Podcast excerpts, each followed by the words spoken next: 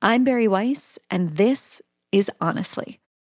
For a little over a year now, we've been coming to you every week with frank conversations about the things that matter the most with the people you most want to hear from. A year ago, I had never done a podcast. I mean, certainly I hadn't hosted one, I'd barely been a guest on one. And now I'm pretty sure I host the only podcast in the country that's had on both Bill Barr and Kim Kardashian. So, why am I here at the top of the show getting a little bit reflective with you? Well, there's major life changing news about to happen in my family. My wife is having a baby any day now, really any second. Now, don't worry, I'm not going anywhere, but I am going to share the mic over the coming weeks with some amazing guest hosts. These are journalists and friends that I deeply admire, and I know you will too. We're kicking it off today with a special episode. It's an investigation about what happened when a small family business stood up to a powerful liberal arts college in Oberlin, Ohio. It's a story that illustrates the growing divide over how we define justice, who gets to define justice, and what group really holds cultural power. It's also a parable about the precarious idea of truth at a time when political narratives shape so much of our realities. This one's from reporter and my sister, Suzy Weiss. Stay with us.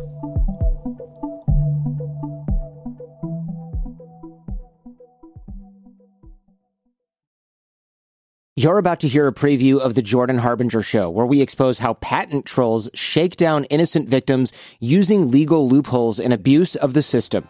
Hello, I notice you've been sued for patent infringement. I'd be happy to represent you for a price. Just remember, your defense cost is going to run around $3 million. Wow. The patent we were sued on had, as I recall, 113 claims. And every claim was almost the same. In other words, one claim would say, a computer accessing another computer to unlock software. And the next thing would be software unlocked by one computer accessing another computer. That was just the same thing over and over 113 times, phrased a little bit differently each time.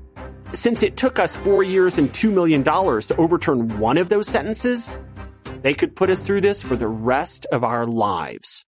For more with Austin Meyer, including the details of his investigation into patent trolls and why none of us are safe, check out episode 326 of The Jordan Harbinger Show. There's so much more to Jewish history than persecution. I know it's sometimes hard to believe that when you talk to Jews, but trust me, there is. And in Jewish History Unpacked, the newest podcast from the people who brought you Unpacking Israeli History, you'll find out about some of the craziest, most amazing, but lesser known stories that fill the Jewish history books. Given that the Jewish people's history goes back for millennia and spans continents and epochs, there are so many stories you just won't want to miss.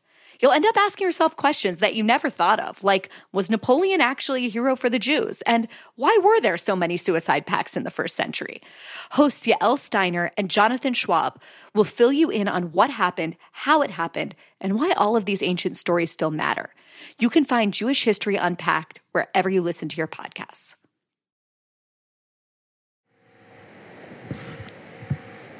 Lorna Gibson, where am I talking to you from today? I am right at the bakery right now. And what time did you get in this morning? About 7:30. Every morning, just as the sun starts to rise over the town of Oberlin, Lorna Gibson drives a mile down the road to West College Street and opens up shop. On the main floor, we do have the baked goods. We also have um, candy that up on third floor, our candy is all individually hand dipped. Uh, we make our own caramels and creams. And Gibson's uh, Bakery has been open since 1885. And when Lorna married into the Gibson family about 40 years ago, she and her husband David became the fourth generation of Gibsons to run the bakery. Actually, my son right now is doing all the, the dipping on the chocolates. Their 38 year old son, Allyn Gibson, is the fifth. Make all our fresh baked donuts and things to come down. We also have a small, like a grocery type store that we carry a lot of supplies for. We also carry beer and wine. So it's pretty much a full service. Thanks so much. Thank Thanks you. for coming in. Things have been coming to Gibson's since horses ruled the streets of Oberlin. Donut after donut, Gibson after Gibson. The 137 year old bakery, most famous for their whole wheat donuts, is open every day of the year except Christmas. And it's a staple in Oberlin, Ohio. The town shares a name with its other most famous institution, Oberlin College. Thank you very much. One can't imagine Oberlin without Gibson's. It's a landmark of Oberlin. It's always been here as long as the college has been here. And it's just it's just an important part of Oberlin. Over the years, Lorna remembers all the famous customers who would stop by. We had Stevie Wonder was in the store and, and David and Dad took care of him and they laughed and shook hands and a lot of the stars would come in for a lot of the graduations and things and um, we had Michelle Obama the one year. And so they would all come in and patronize the store but more than just being a staple in the Oberlin community, Gibson's very much relied on the college for their business. We had daily contracts with them, and we did yearly pie and ice cream socials for their graduation weekend, and we did a lot of catering, and we did the bagels every morning. Um, we would supply all the um, pastries for all of their parties that they had. We worked with the college on a daily basis, actually. All of that, their history, their business, their reputation, that completely changed the morning of November 10th, 2016, when a group of protesters gathered outside of the bakery. No justice! No peace! No justice! No peace! No justice! No peace! They were college students. No peace! No justice! No peace! No racist police! No justice! There were some older which I assumed were the professors. In the crowd, Lorna can see the dean of students and vice president of the college, Meredith Raimondo. And they just were chanting to boycott Gibson's, and they had signs that said boycott Gibson's. We were racist. They had some signs that said white supremacy.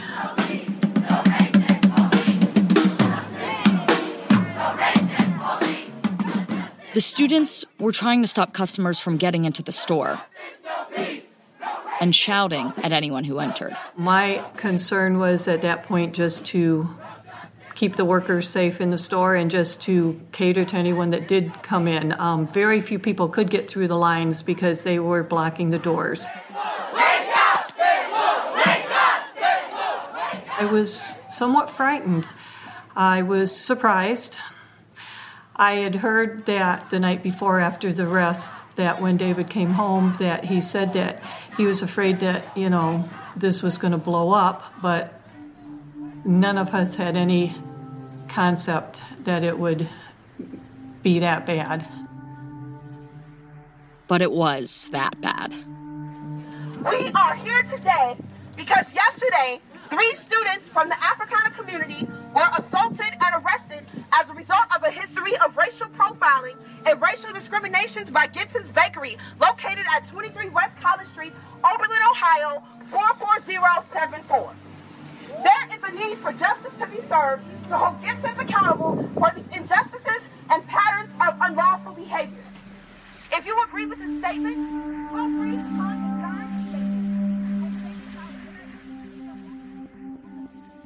So, what was this all about?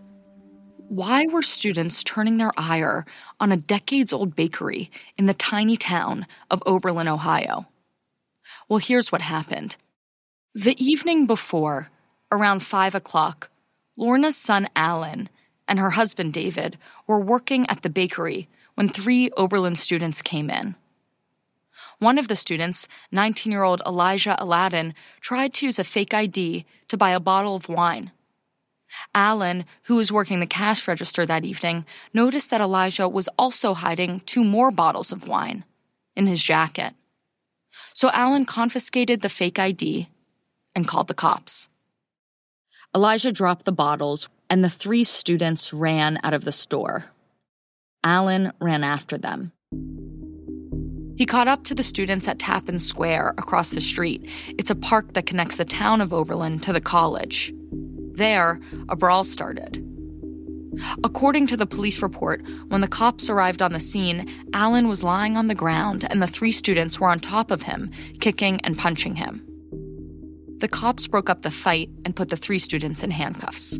Can you tell me anything that's going on? Yes, you're being arrested for theft right now. I didn't steal Probably anything. assault. I didn't touch him though, but he attacked me. I didn't touch him. Okay. Is there anybody I can talk to? My mother? Anything? Well, right now, In the body cam video, you can hear Elijah telling police that actually it was Allyn who had been the aggressor. and as soon as I figure out Why what's going isn't he being arrested? Because he atta- he held me, and there are witnesses that can confirm that he attacked me and choked me. That's what in every- the street and chased me. that's what everybody's writing. Uh, uh, So why am I only being arrested and he's not? well, when I got here, everybody was on top of him, beating on him. because he was trying to kill. Okay, just relax. Why do you think you're gonna you're going to die? Because I'm scared of police. I'm a black man in custody of police. Really? I've never had. I've never been to the back of a police car. Well, I'm very not gonna. scared. I'm, I haven't hurt anybody in my life. I'm so scared. After witnesses gave their statements and the police made their reports, Allyn went to the hospital to get his injuries checked out, and David went home to tell his wife what had happened. What did what did David come home and tell you? He came home quite upset, said that there had been a shoplifting incident. Allyn had gotten pretty beaten up that night, and um, David said that he was worried that it, it was going to blow up because I guess um, in the seconds that it all happened at the store, there was already a crowd across the street supporting the uh, the three students that you know had created the problem. In the body cam video from that night, you could hear David clearly concerned about what the college students were going to say. At one point, he asked the police if they need fingerprints to prove what happened. I don't know if you need, uh, do you need fingerprints on those things? No, we're not going to need. Because you've got an awful lot of students that are uh, claiming otherwise, that, that saw it completely differently, I, as I hear them, that he did nothing. In the background, you can hear David say, They're going to be trashing us. We're gonna, Um, we're gonna so- be, they're going to be trashing us. Yeah. And by the next morning, David's fears had come true. The narrative was sealed. Allyn Gibson, a white guy, had racially profiled and assaulted three innocent black students at his family's bakery. And we've got some breaking news from Lorain County. Lacey Crisp is live right now in Oberlin, where people are protesting for a different reason. Lacey? Yeah, that's right. You can see behind me there are about 100 people here protesting what they say is racial profiling. Now, this is the second day of protests here at Gibson's Bakery. In front of the bakery, protesters handed out flyers to customers that said Gibson's was a quote, racist establishment with a long account of racial profiling and discrimination. Students wrote op eds in the school paper warning other students not to go to Gibson's. A student Senate resolution called for the school to officially condemn Gibson's. And soon, the school put out a statement. They said they would, quote, commit every resource to determining the full and true narrative, including exploring whether this is a pattern and not an isolated incident. And on November 14th, just five days after the incident, Oberlin canceled their orders with the bakery. David was trying to have meetings with the um, administration at the college to get them to retract their statements. And they were trying to push David into, well, just don't stop any shoplifters. You know, if anyone shoplifts, send them to me and send them to us, we'll take care of it. Well, David would not do that. While David tried desperately to get the college to retract their statement and reinstate their orders, the Gibsons were also hoping that the students would come around and plead guilty. David had decided to press charges, not because he wanted to ruin the students' lives or make an example out of them, but because he wanted to teach them to assume responsibility, as he always did when these kind of incidents popped up. Over the years, um, David always treated the shoplifters uh, the same way. He always called the police, and all he ever asked of all of them was that they admit they did something wrong and try to um, make restitution, community service, or whatever. He never wanted to destroy their lives. He was always there trying to help them and teach them.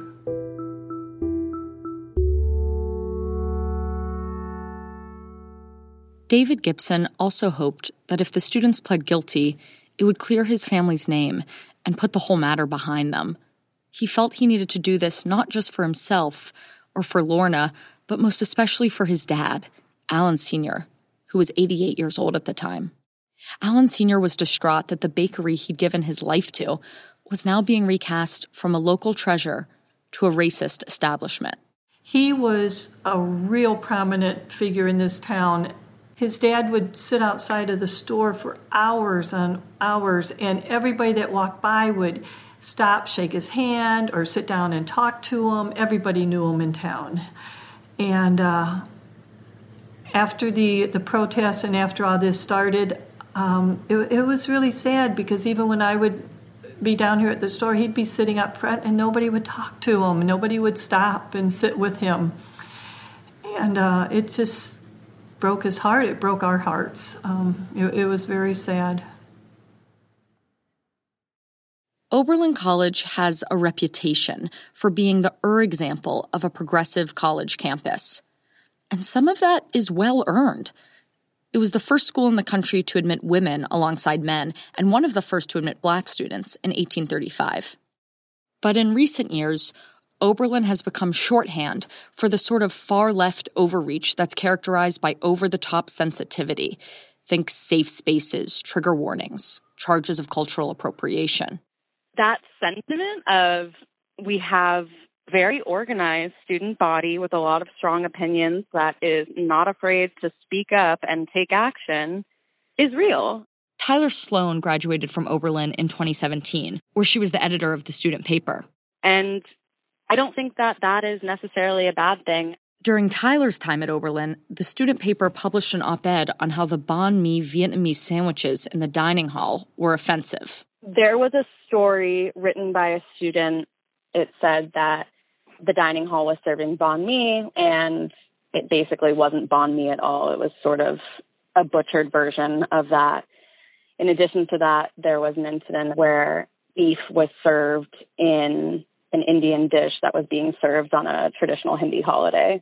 It's the kind of wacky campus activism that conservative outlets love to mock. Oberlin is a really, really great institution to pay attention to if you're waiting for liberal kids to mess up. But the night that these three students came into Gibson's bakery and shoplifted, it wasn't just any night. It was November 9th, 2016. And we've got to take a quick break. But before we go, a big state for Donald Trump. Donald Trump has won the state of Ohio. Donald Trump wins the state of Ohio, one of his core four. You saw it right there. A big victory there for Donald Trump. There you see it. Key state. No Republican has ever won the White House with winning without winning Ohio.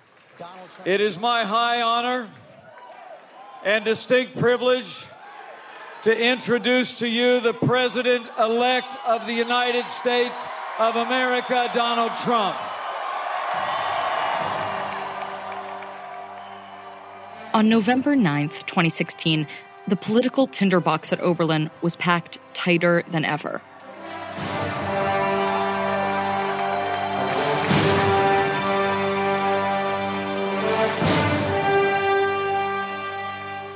Because just the day before, America had elected Donald Trump. Thank you. Thank you very much, everybody. Sorry to keep you waiting. Complicated business. Complicated. Thank you very much. A lot of people who are on campus, I think, you know, especially given the rhetoric leading up to the 2016 election, a lot of students felt extremely threatened. I don't feel safe in this country. I'm scared for my friends. I'm scared for I'm scared for my undocumented friends. I'm scared for people's parents are undocumented. Our LGBT. I'm scared for my LGBTQ friends. I'm scared for my trans friends. So, when the rumor got around campus that three black students had been arrested after an altercation with a local white shop owner, it was a perfect storm at a perfect place at the perfect time. We just need to be knowing what are we fighting for.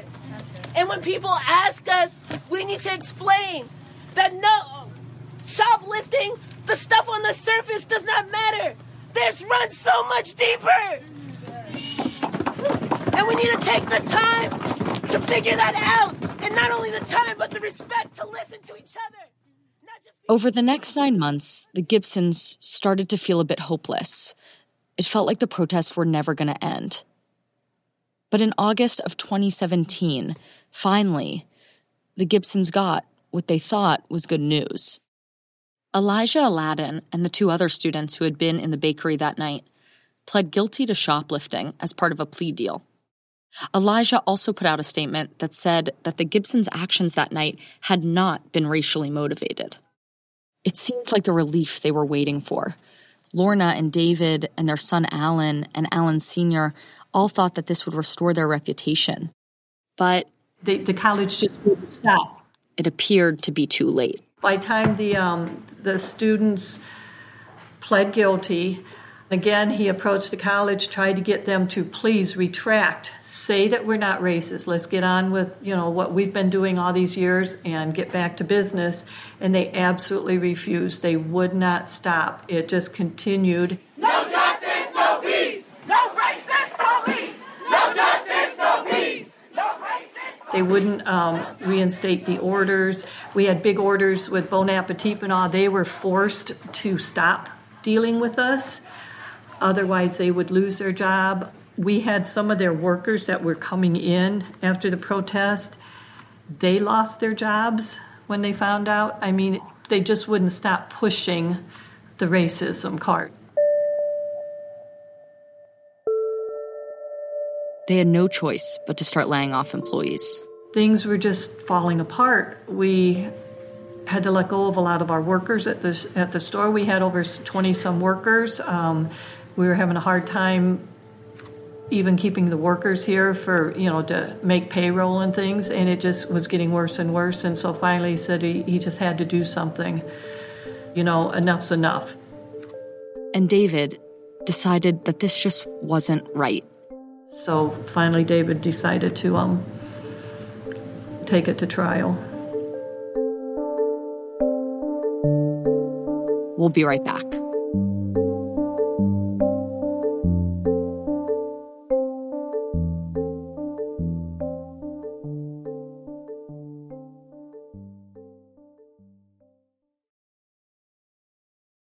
Can you tell us, based upon your experience, your observations, and all the evidence from whatever source you have, whether those claims of racism against the Gibsons are true or false, and tell us why you say either way? Okay. Let me set the table. I'll back up a little bit. My mother worked for the college for over 40 years. She was ended up uh, being director of communications of the college. So, some of my fondest memories include Oberlin College. I grew up around the college, you know. In November 2017, David Gibson filed a civil complaint against Oberlin College, alleging libel, slander, and interference with business relationships. Over the course of the trial, several citizens of the town of Oberlin who knew the Gibsons were called to testify. One of them was Eric Gaines, a black resident of Oberlin and a longtime friend of the Gibsons it's out of the realm of rational thought. It really is. It's not even something that, well, maybe they are. No. It's beyond. It's beyond reality. Why do you say that? Because I've lived it. I've grown up with these with the, the Gibsons and in Oberlin, and they've always been the fairest and kindest uh, folks. You know, there was there were stories. I don't know if you all are familiar with redlining that occurred back sure. in the 50s where African Americans couldn't buy property, real estate. Mm-hmm. Well, um, Dave's granddad, now these are stories that I've heard from my parents, that he would actually go into some neighborhoods, purchase houses, and then offer them for sale to those who had been redlined against. I mean, so this stretches back, you know, we're talking, what, 60, 70 years now? 60, 70 years? So, fast forward to 2018, it's ridiculous. The accusations, absolutely ridiculous. My first learning of the incident was I got off of work and I went home, and my husband said to me, You're not going to believe what's going on downtown. Eric's wife, Vicki, a nurse who works at the college, also testified. And I went, Okay, what's going on downtown? he said they're rioting at Gibson's. I go, For what? And that's when he proceeded to tell me about the incident that happened and the racial slurs and they're racist. And first thing I said to him is, let's get in the car. I need to drive down there. So we got in the car. He took me to Gibson's. I proceeded to walk through this massive crowd of people. And I walked right into the store. And Lorna looked at me and she goes, Why are you here? I said, Just to give you a hug. I said, For nothing else, just to give you a hug and let's walk outside together. And why did you do that? Just because she's my friend and they're good people. And it was just wrong what was going on. It was just, I couldn't, I couldn't wrap my head around what was going on. And how did the crowd react when they saw you, an African American woman, um, with Lorna Gibson, a, a white woman? Well, they, you know, all the signs of Black Lives Matter. Of course, you know, my response to them is this is not about black lives. This is about a young adult committed a crime, didn't care what color you were pink, blue, brown, white, red, purple, it doesn't matter. You committed a crime. When you commit a crime, there's a consequence f- for it. And this was your consequence. Didn't matter what color you were, you were wrong. It is preposterous what is being said about this family. Preposterous. It's so you know I, am here to support my uh, community uh, friends. Oberlin is who we are, and we are Oberlin. Vice versa, just us, the Gibsons, and other families in the community. So I would stand up against injustice whenever I, I, would see it, you know, because I'm a firm believer that if you don't, you're part of the problem. During the trial, the Gibsons' attorney brought out evidence that it wasn't just the students protesting the bakery, but it was the school actively supporting the students in their claim that the bakery was racist. The Gibsons attorney said that then Dean Meredith Raimondo and other administrators did things like hand out flyers, bring the protesters pizza, and promise to pay for gloves to keep the students' hands warm during the protests. They also showed text messages between administrators where one dean said that she wanted to, quote, rain fire and brimstone on that store. Another said that she wanted to, quote, unleash the students on the bakery. The school argued that the administrators were only there to prevent things from escalating, and that as a school, they can't be held liable for the actions of their students. Mr. Gibson, uh, almost three years now, this cloud's sort of been hanging over you guys. How's it feel to have it sort of dispelled at this point? Well, I'm still a bit in shock. I'm not quite sure. On June 13th, 2019, after years of court battles, the Gibsons were handed down the verdict. So, what a relief and the Gibsons won. All the Gibsons ever wanted was to have the truth come out. Yes. All they ever asked from the beginning from Oberlin College was to use its power and influence and might and tell the truth. And the jury had concluded that the college was guilty of libel and that the Gibsons were owed a total of $44 million in damages. I think they sent two messages. Number one is that truth still matters, and as I've said, that recklessly aimed words are as destructive as recklessly aimed bullets, and there's consequences for that. There has to be. Uh, the second message that I, I, believe that the jury wanted to send was that they were are hoping that this is a national tipping point, and that it sends a message to administrators in higher education to remind them that what they're running is not a nursery school, it's a college. And in, in that regard, it's their responsibility not to merely appease students, and when students rush to judgment or rush off in one direction, their responsibility isn't just to support them and applaud their efforts. Their responsibility is when there's a rush to judgment or a rush in any direction to be the adult in the room. So I was um, sitting next to my father-in-law when the um, when the they read the the verdict, and it, it was It was relief. To me, it wasn't. Honestly, I didn't even um, think about the um, the amounts or anything. It was just a relief that we just felt like it was over. We weren't going to be called racist anymore. Everything was just going to go back to normal again. That's pretty much the feeling I had that now we could go on with our lives again. But the story doesn't end there. It's not true that the college supported the demonstration. Well, let's take let's The college, which has a nearly $1 billion endowment, refused to pay. The college didn't pass out gloves and didn't hand out gloves. Well, the college didn't, but uh, people representing the college did. Carmen Twillie Ambar, the now president of Oberlin College, told CBS News that the college disputes that administrators handed out gloves during the protests and says that they shouldn't be held liable for the actions of their students. Well, I think that one of the things that the college has always said is that the college has not doesn't condone shoplifting, doesn't condone bad behavior by its students in any way, shape, or form. Mm-hmm. The college also continued to claim, though they couldn't prove it in court, that the Gibsons had a pattern of racist behavior.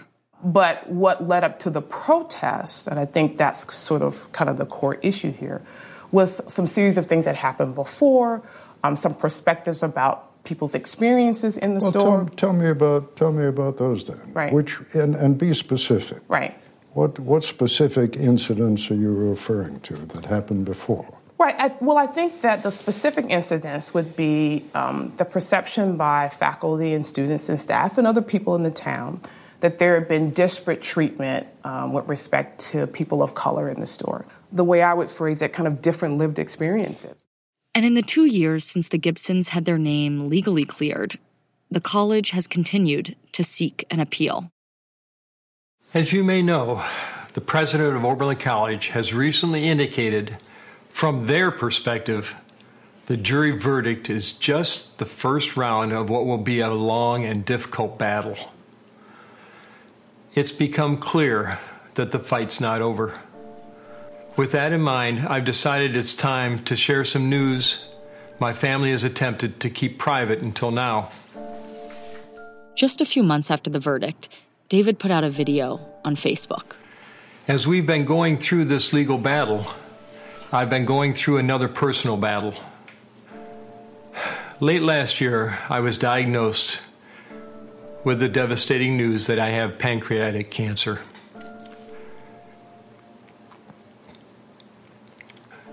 Once the next round of my treatments begin, I know this will be impossible to hide any longer. So I wanted you to hear it from me. Oberlin College has known about my health condition since February. Their legal team filed a motion to prevent any mention of my cancer diagnosis at the trial. And honestly, we agreed because I wanted the jury to decide this case on the facts alone, nothing else. As you know, the jury sent a clear message that the truth still matters in this country. Every two weeks, we had to go back in for three day long treatments, and he had to stop them right before the trial because he could not handle the heavy treatments they were giving him for him to sit in the trial. And um, so, unfortunately, that's when it, the cancer spread very quickly because he couldn't continue with the treatments during that six weeks.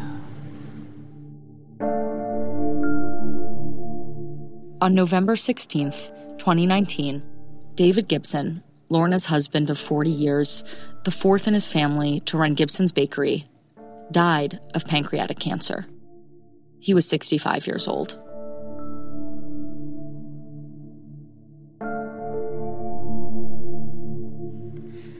He asked me to um, keep the store going. Keep it's been going all these years, all these generations, and to just, no matter what, just to keep the doors open and keep the store working. He gave his life for the store. His dad gave his life for the store. It's. I just have to keep it going.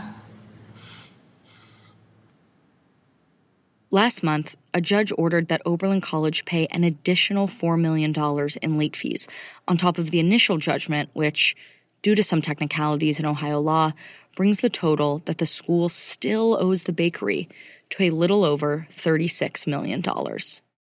It's my understanding that you haven't seen any money from the college. Is that is that accurate? That's correct. They they refuse. They refuse to pay even after the appellate court came through with their decision on um, the 31st of uh, March. They said they're not going to pay. They're they're take they're going to take it on to the Ohio Supreme Court. Lorna has taken out mortgages on her home and rental properties to keep the bakery afloat, and still, she's had to cut the bakery's hours. They used to be open from 7 a.m. till 11 p.m. Now they can barely stay open from 8 to 4, maybe 5. She says that they don't have enough workers, and plus, the students used to come in late. They just don't come in anymore. To this day, we are still being boycotted. When the little tour groups go by, they used to say, you know, talk about, you know, going to Gibson's and all the things that we had here. Now they say don't shop there. I do get a lot of the parents from some of the new students, the freshmen and all that we were hoping as the years went by, the protester kids would be gone and new ones would come in. Well, I'm still hearing that it's still posted in the dorms to boycott us, and um, the parents are coming in and telling me that their kids have been almost brainwashed that it would be a, a terrible thing if they're seen in Gibson's. And I have had some that do come in and ask to use the back door so that they can leave without anybody seeing them. Lorna, how much time do you think the bakery has left if you are being really frank? We're, we're coming close. It's, um, I think the college set out to they they knew they even said they were going to wait out until David and his dad were gone, and that they're trying to bankrupt us. And I, I'm afraid we're, we are coming very close. In February of this year, Allyn Gibson Sr. died at 93 years old. That makes two generations of Gibson's owners who did not live to see their bakery's reputation restored. I think it was the day before he passed, day, day and a half right before he passed he talked to Allyn and he said his last words to Allyn were do good, honest work. That's that's all he, he wanted. He just wanted us to carry on and and do it all right, just like he had all those years. Just do good, honest work were his last words to Allyn.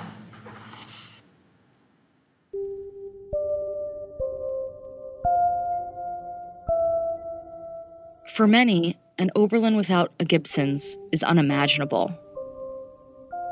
But for others, that's exactly the future of Oberlin they want.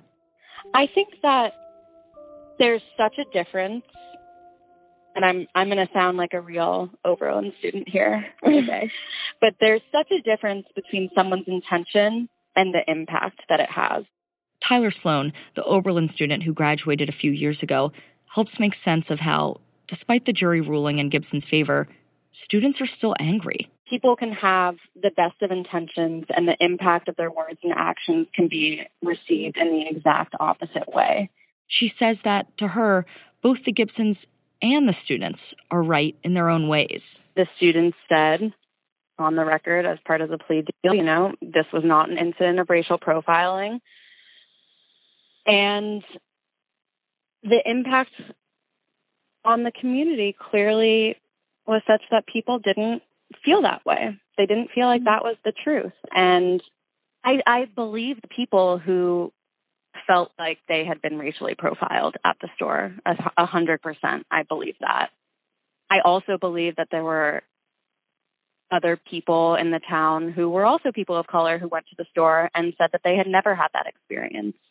And, you know, for the Gibsons part, they clearly felt like their intentions were not racist. And I think that those truths can coexist. So you can say, those were not the intentions. Nonetheless, I recognize the impact. And I think when we can have that conversation, there's a lot more room for dialogue and for moving forward and solving things within the community where they can be solved. In other words, the fact that both the jury and the shoplifters themselves have said that this was not an incident of racial profiling, those facts just aren't enough for many students. I think the question for me is whether it needed to escalate the way that it did. And there's often, I'll reference Tamir Rice. Does it matter that the police saw him holding a toy gun and that they thought it was real? So they say. At the end of the day, that does not warrant violence. And so does it matter that they were shoplifting? To me, that's not the most important question. The event and Gibson's Bakery itself has become a symbol. Regardless of what the intentions were, we can all recognize that this incident had a major impact on the community. I, I worry about the future of this of the town. I, I do. I, I'm I'm worried that it will never be the, the close community that it was all the years I was here. Um, that is a concern of mine for the future.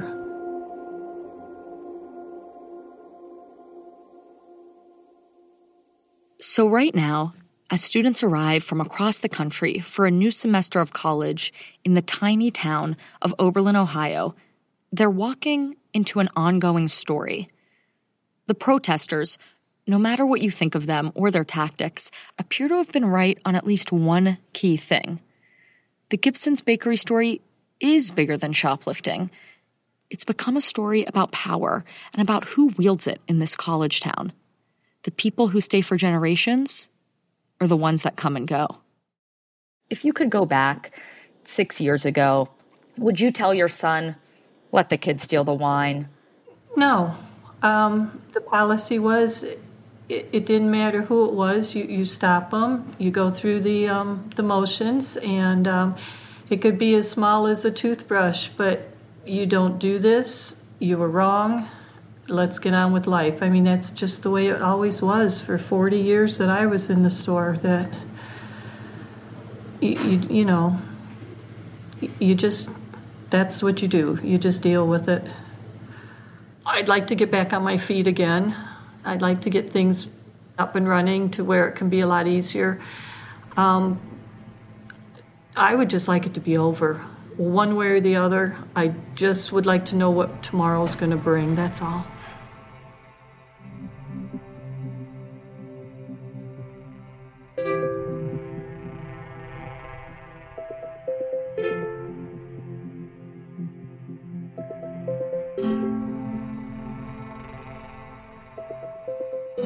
Just as we were about to publish this episode, news broke that the Ohio Supreme Court is not going to take Oberlin's appeal. It's unclear if the college can take the appeal to a higher federal court, but if not, this might be the end of the road for Oberlin, and the Gibsons will finally get the $36 million the jury awarded them in 2019. Oberlin College declined to comment for this episode. Thank you so much to Suzy Weiss for reporting this story. If you like this one, if you learned something, if your assumptions were challenged, if you heard things that provoked you or that you disagreed with, that's great. Please share it with people in your community, your friends, and have an honest debate of your own. For more stories like this one about higher education and so much more, go to commonsense.news and become a subscriber today. See you soon.